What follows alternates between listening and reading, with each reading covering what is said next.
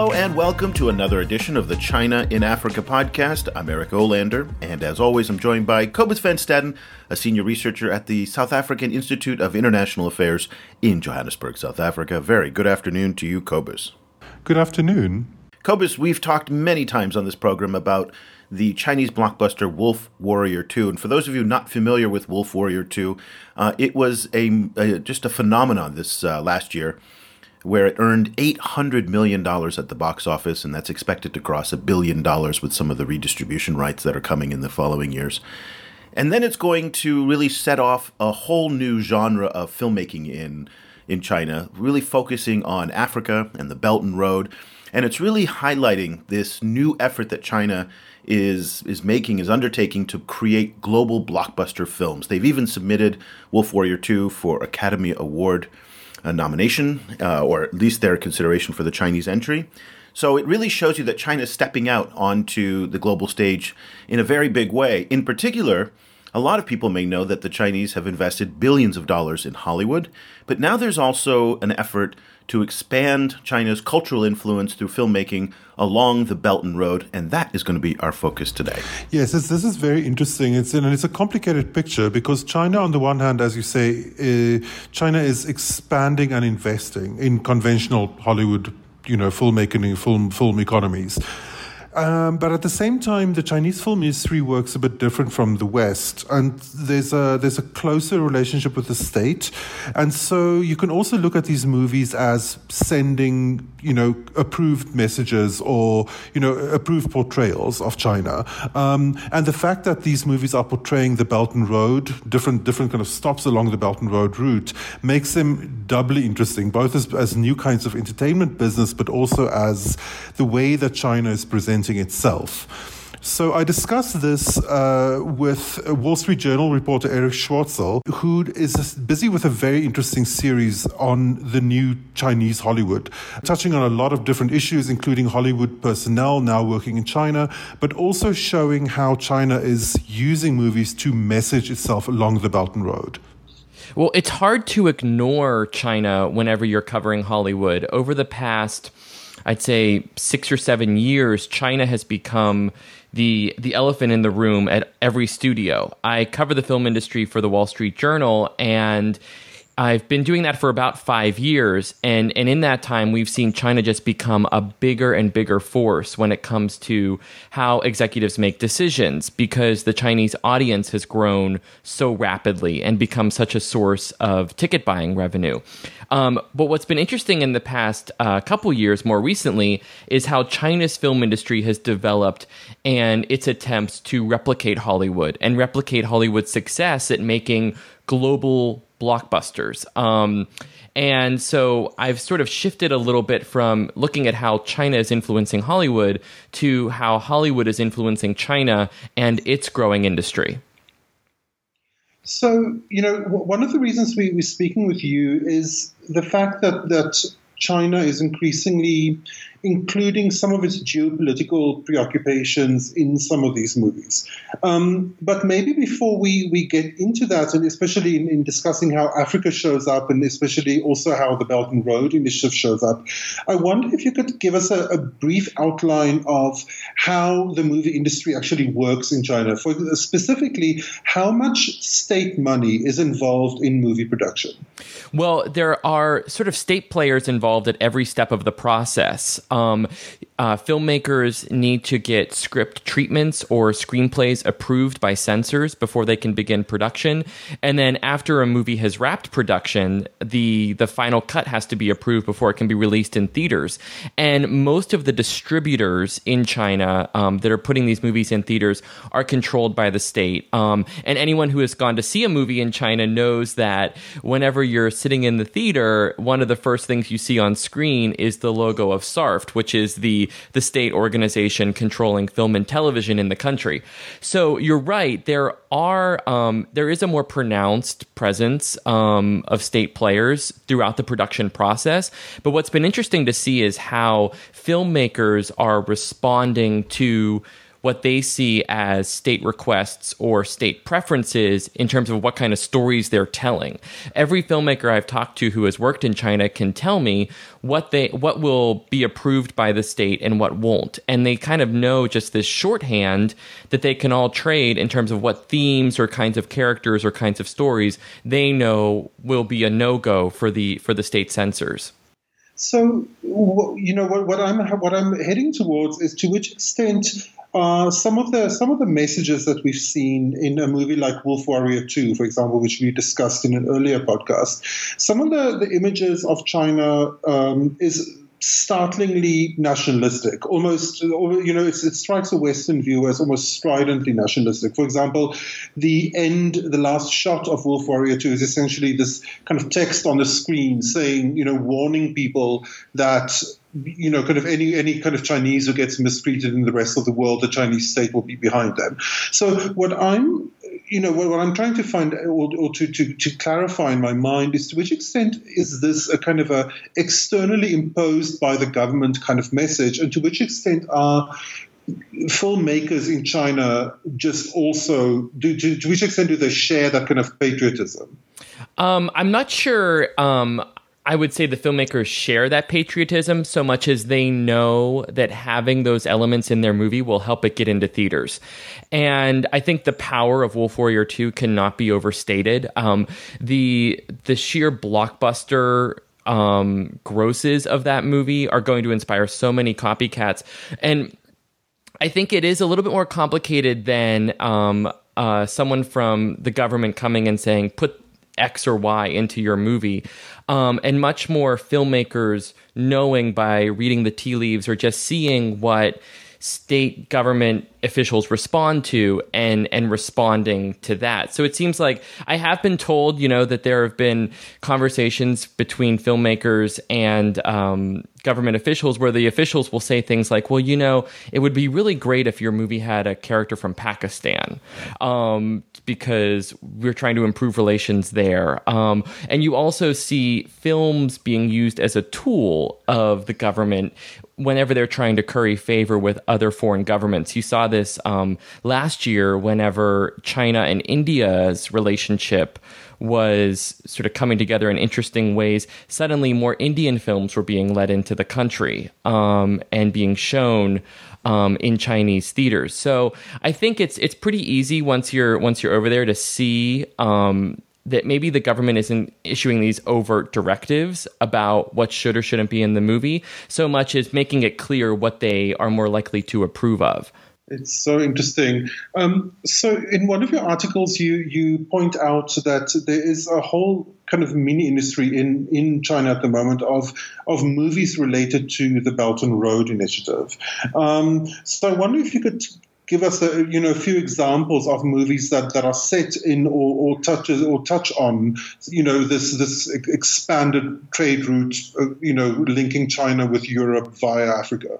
Absolutely. I mean, I know you and Eric have have covered so extensively the the economic and the political ramifications of the Belt and Road, but it is interesting to see what the cultural impact will be as well. And the Chinese government has made it very clear that they want a cultural exchange to be part of this new trading route. And to that end, companies have responded. It's almost like the government creates a market demand and the the companies that are working in China now include things like Shinework Media, which is a production company that until now has really focused on television, but has been developing a full slate of Belt and Road movies. The first of which is a movie called Composer, um, which is a co production between China and Kazakhstan. And it's the first co production between the two countries. As you know, Kazakhstan is a pretty crucial partner on the Belt and Road. And whenever President Xi Jinping went to Kazakhstan to discuss the Belt and Road, he had an anecdote in his speech about a composer who had traveled between the two countries several hundred years ago. Um, lo and behold, there is now a movie being made called Composer about that story that is being developed by both countries and with plans to release it in both countries. Um, so, in a way, it's this it's this filmic representation of the kind of partnership these two countries want to start having. And and this company Shinework that is releasing Composer has several other titles in the pipeline, including a movie with Indonesia and one with Iran. And when you go to China and you talk to filmmakers, they see the Belt and Road countries as essentially a new marketplace for their movies. These are a lot of movies that have trouble getting into the US because Western audiences don't respond to them. But I think that they see the Belt and Road carve out as essentially a new global market that excludes that that U.S. or um, Western audience. One of the most fascinating ones that you that you mentioned, uh, or fascinating for me, um, examples of these films that you mentioned in, in one of your articles is uh, in relates to North Africa, um, and it's called China Salesman. Um, I wonder if you could tell us a little bit about that one. Right, the China Salesman is um, is is really a, a, fascinating movie. It stars um, Steven Seagal and Mike Tyson among other people. Um, uh, so it's definitely probably the most random movie I've ever written about, and it is about Chinese businessmen who uh, go to North Africa to secure a telecommunications contract and along the way save the day in in many ways. Um, this is definitely a lower quality version of some of Wolf Warrior 2's themes, um, but nonetheless has some very interesting moments. For example, there is a scene where the the Chinese businessmen um, convince an African tribe not to sacrifice a young child and so we're looking at some uh, some extremely stereotypical portrayal here of of African tribes. And and this Chinese businessman comes in and essentially enlightens them. And the the tribe sees the error of their ways um, so it's a real kind of paternalistic portrayal of China in Africa, and of course there are also a lot of action sequences and fight sequences, and and the kind of action adventure we've come to expect from these kind of Chinese films. What's interesting is the filmmaker who I who I spoke to told me that he had written the film before the Belt and Road Initiative was announced, but it um, the Belt and Road Initiative has sort of inadvertently helped his movie find an audience because when he went to um, film markets to sell the title, when he would explain to buyers what the concept was, that it had this China Africa element to it, they were very interested because China is already in their country as part of the Belt and Road. So he has sold this movie for distribution in more than 30 countries along the Belt and Road. Um, even though it wasn't an overt Belt and Road narrative, it's kind of become one in the new political paradigm.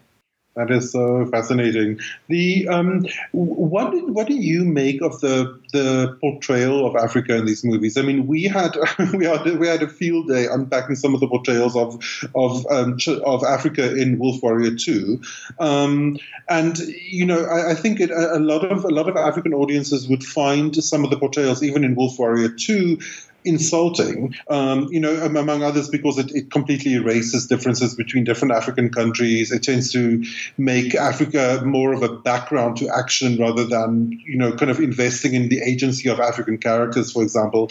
Um, yeah, you know, kind of what are your impressions of how Africa is, is portrayed in some of these films? Well, I, I think you're absolutely right. I mean, especially in, in something like The China Salesman, you, you can see definite issues with with just how paternalistic the the portrayal is, and as you said, what a how it just sort of serves as a background um, for a lot of the the Chinese heroism. You know, I think an important thing to point out in general is that a lot of these efforts to insert this kind of political messaging into movies have been have been very clunky so far.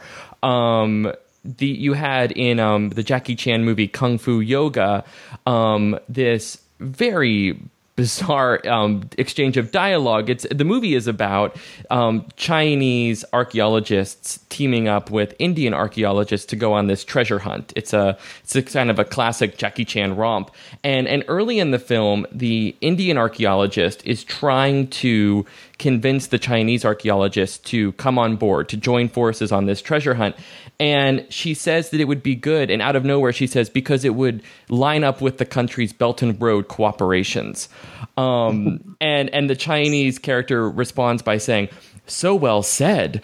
And and it's like oh gosh like no screenwriter wrote that right? No one is is bringing this you know 1 trillion dollar trade plan into a Jackie Chan comedy.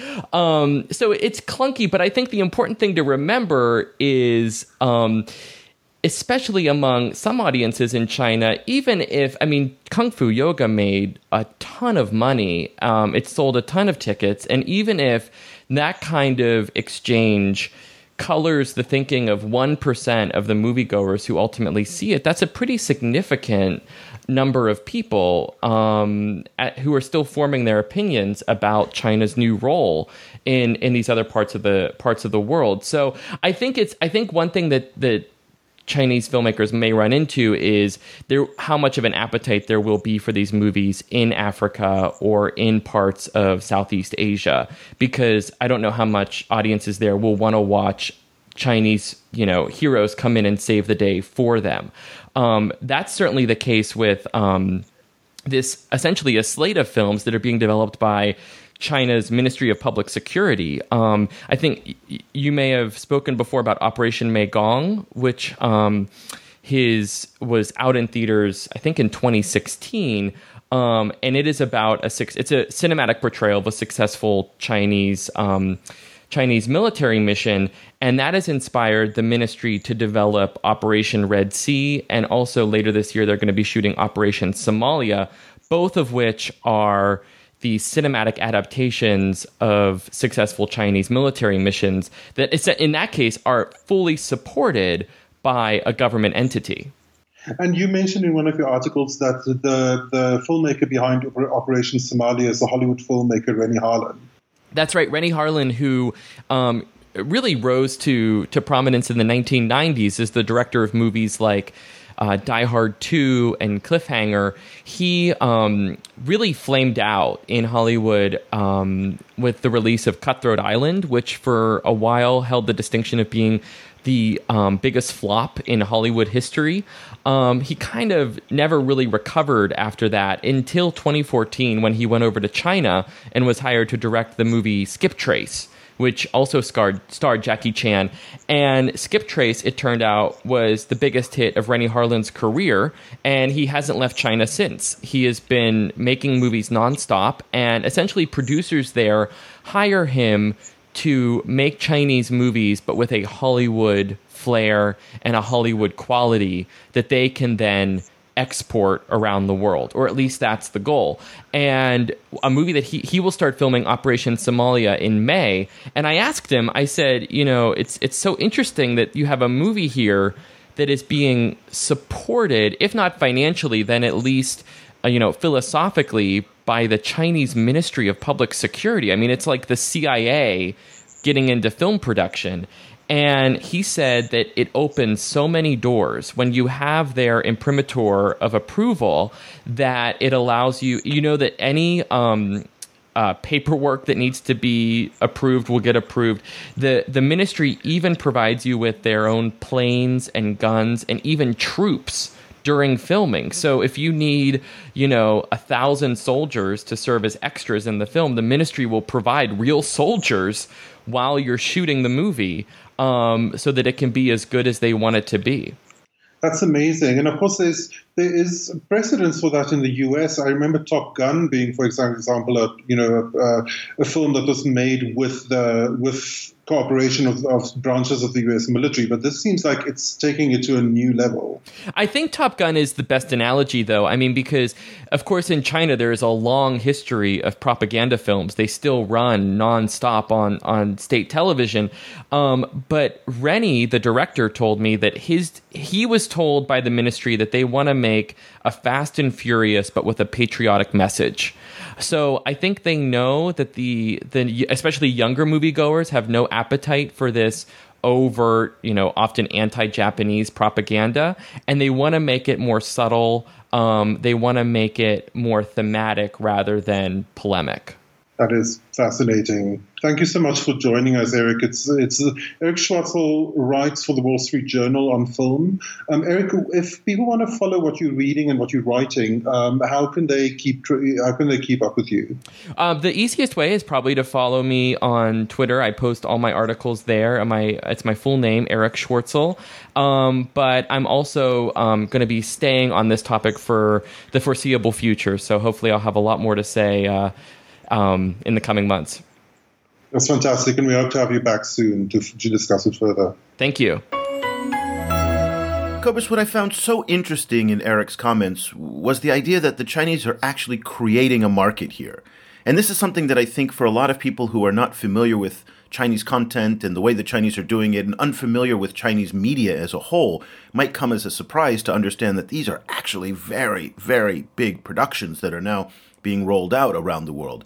So, this idea that this market may not exist today, but it's artificially being created by the Chinese through their investment on Belt and Road and through their global footprint financially is absolutely fascinating, I think. I really would like to see how um, audiences along the Belt and Road, and especially including in Africa, how they react to these movies. Um, you know, do, do, you do you think that there is a, a, kind of a natural fit for a movie like Wolf Warrior Two in a place like Africa, or do you think it's always going to be a slightly awkward viewing experience for Africans? I think it's going to be very awkward. And to, to Eric's point, where you're going to see these lines and this propaganda that's thrown in that is artificial. And again, the Chinese are not very sophisticated in building content for audiences outside of their own home market.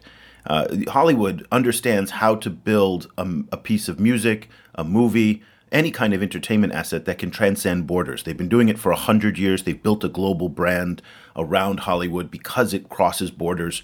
You see the telenovelas in uh, from Latin America. They too cross borders very well. The way that they do it, the formulas, the storylines, the duration of each show and each series.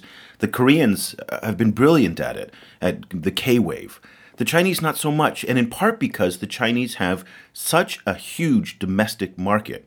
There is this instinct to cater to it, but also to not understand that the type of propaganda that they're used to promoting inside of China just doesn't fly. So, as Eric pointed out when he said, you, you, you, it was that line, I think he said, well, you know, thank God for the Belt and Road or something like that. Eh, that's just not natural, and that's not the way that people do it. And I think they do a lot of that. And you heard that in Wolf Warrior Two, where there was a lot of these throwaway lines, which really felt like they were playing to party ideology in China as opposed to making a good story that would transcend borders. So I think it's going to be tough going. That said, I have a long history of underestimating the Chinese and being proven wrong in many, many instances. So there is an opportunity here for the Chinese to create content that would actually appeal to audiences that are being underserved right now, particularly in Central Asia, the Middle East, parts of Africa, which are not catered to by Western media, the French studios or the Hollywood studios or some of the Arabic language studios. So there is an opportunity here. I'm just not convinced that the Chinese are sophisticated enough in their entertainment marketing to do to execute well. Mm. Mm, you know, one of the reasons, one one of the ways that I might disagree from you is, I just have a lot of memories of being a little kid, and watching American stuff far from America. You know, clear American stuff made clearly for American audiences. Things, you know, some of the action movies from the eighties, the kind of um, the Arnold Schwarzenegger movies, for example, like there were so many coded messages in there, and not coded messages, actually, like direct appeals to American patriotism. You know, like these kind of like like payoff lines, like you know. Uh, the only one, the one that kind of jumps to mind is this is this is our Independence Day in Independence Day, um, for example. You know those kind of things that really are designed to make an American audience cheer. I grew up with them appealing in complicated ways to people who are not American. So I can imagine that it it's not impossible for the Chinese to pull off the same thing to make people you know, like to, to use the architecture of movie storytelling to just like elicit this kind of emotional response the, the way that any movie does. So I, I you know, it, it, it, in in certain kind of ways, looking at the new the new Chinese action movies, they feel like Hollywood movies in, in, in that way as well, that in that kind of appeal to its domestic mass audience and appeal to patriotism. So there is one fundamental difference between the American movies that you're talking about and what the Chinese are producing. The American movies were not obligated to adhere to certain core ideological principles. And the Chinese have an obligation with each one of these movies to make sure that they adhere to core socialist principles. That is a mandate from the Communist Party. And that is an inherent contradiction in storytelling. And this is something that uh, Professor Stanley Rosen out of the University of Southern California, who's an expert on Chinese filmmaking, he talks about a lot. And one of the limitations of Chinese movie making and storytelling in order to reach foreign audiences are these tight ideological straitjackets that they must put their storylines through. And everything must go through the what's called SARFT, the State Administration of Radio, Film, and Television. And that is the ideological and censorship bodies that really purify content in order to make it adaptable for uh, a Chinese audience. That doesn't translate that well to an international audience. And also, don't confuse the, the Jackie Chan movies and the Jet Li movies that come out of Hong Kong with the movies that come out of mainland China. And oftentimes people see them as just Chinese. So in that culture, in that sense, those kung fu movies that we've talked about with you, you know, last year we talked about that and the popularity of those in Africa. Those will continue to do exceptionally well. And if the Chinese are smart, they will absolutely leverage that existing pipeline of content related to kung fu martial arts that people love around the world and build on that. Uh, but in terms of adhering to core socialist principles that must actually be integrated into the storylines, I think that's going to be a very tough sell. Final thoughts from you, Cobus. You know, it's you know again, I, it's interesting to look at this from the south, from the global south, and to see it, you know, kind of as, as you know, as as different kind of global north powers you know, kind of jockeying for position in, in the global entertainment market. Because I agree with you. Obviously, the Hollywood works with a with a with a very different set of of legal constraints. Um, but at the same time, I don't know that Hollywood necessarily has that much more freedom to say exactly what they want, because I mean, obviously, officially, they, they you know they don't have ne- nearly the kind of government control that Chinese filmmakers are dealing with, of course.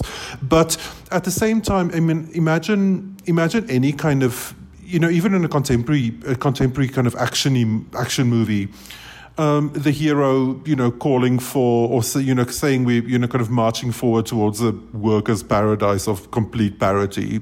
For example, I mean, there's certain things that are impossible to say in a Hollywood movie, just as there are certain things that are impossible to say in a Chinese movie, especially one with government support. Um, so you know, it, it in, in that sense, they, they do it does from the south sometimes seem like two dueling official messages rather than one that's radically state controlled and another one that's radically free. To uh, to a point, I'll agree with you, but there's one point that I'm going to really challenge you on, which is the definition of what Hollywood is today. Hollywood is no longer the studios. God, they wish it was just the studios, but it's not anymore. And it's not necessarily American. And it's not necessarily American, but it is Netflix. Yeah. It is Hulu. It is Amazon. We are in a golden era right now of content. And I have been surprised about the diversity of content that's coming out of these different online streaming providers. So I think that we're in a different era now in terms of the narratives coming out of the United States. And as you pointed out, it's not just coming out of the United States anymore, it's coming from all different places. Netflix, of course, is funding billions of dollars of production around the world. So we're getting Indian movies from Netflix, uh, Vietnamese, U.S., all over the world, French, and so I think that also makes it uh, a lot more difficult to pigeonhole what's coming out of the West. So, well, that'll do it. We'll talk about this subject going forward uh, again, only because the the cultural side of the Belt and Road is one that is underexplored everybody talks about the political and the economic part of it, but Belt and Road is something that is going to transform so many different parts of the societies that this trade route is going to go through simply because of the vast amounts of money that are flowing through it. So we'll continue to try to look at some different aspects of it, particularly as it relates to Africa, uh, but also to kind of broaden the discussion to talk about Belt and Road uh, in, in, terms of where it's happening and where it's shaping, so that will have an impact on Africa, of course, being shaped by officials in Beijing. So that'll do it for this edition of the China in Africa podcast. I'm Eric Olander for Cobus Van Staden. We'll be back again next week with another show. Thanks so much for listening. The discussion continues online. Head over to facebook.com slash China Africa Project to share your thoughts on today's show or follow China Africa News that's updated every four hours, 24 hours a day, seven days a week. The guys are also on Twitter, where you can find Cobus at Stadenesque or Eric at E. Olander. That's E O L A N D E R. Subscribe to the China Africa podcast on iTunes or download the mobile apps for iOS, Android, or Windows Phone. Just head over to your favorite store and search for China Africa.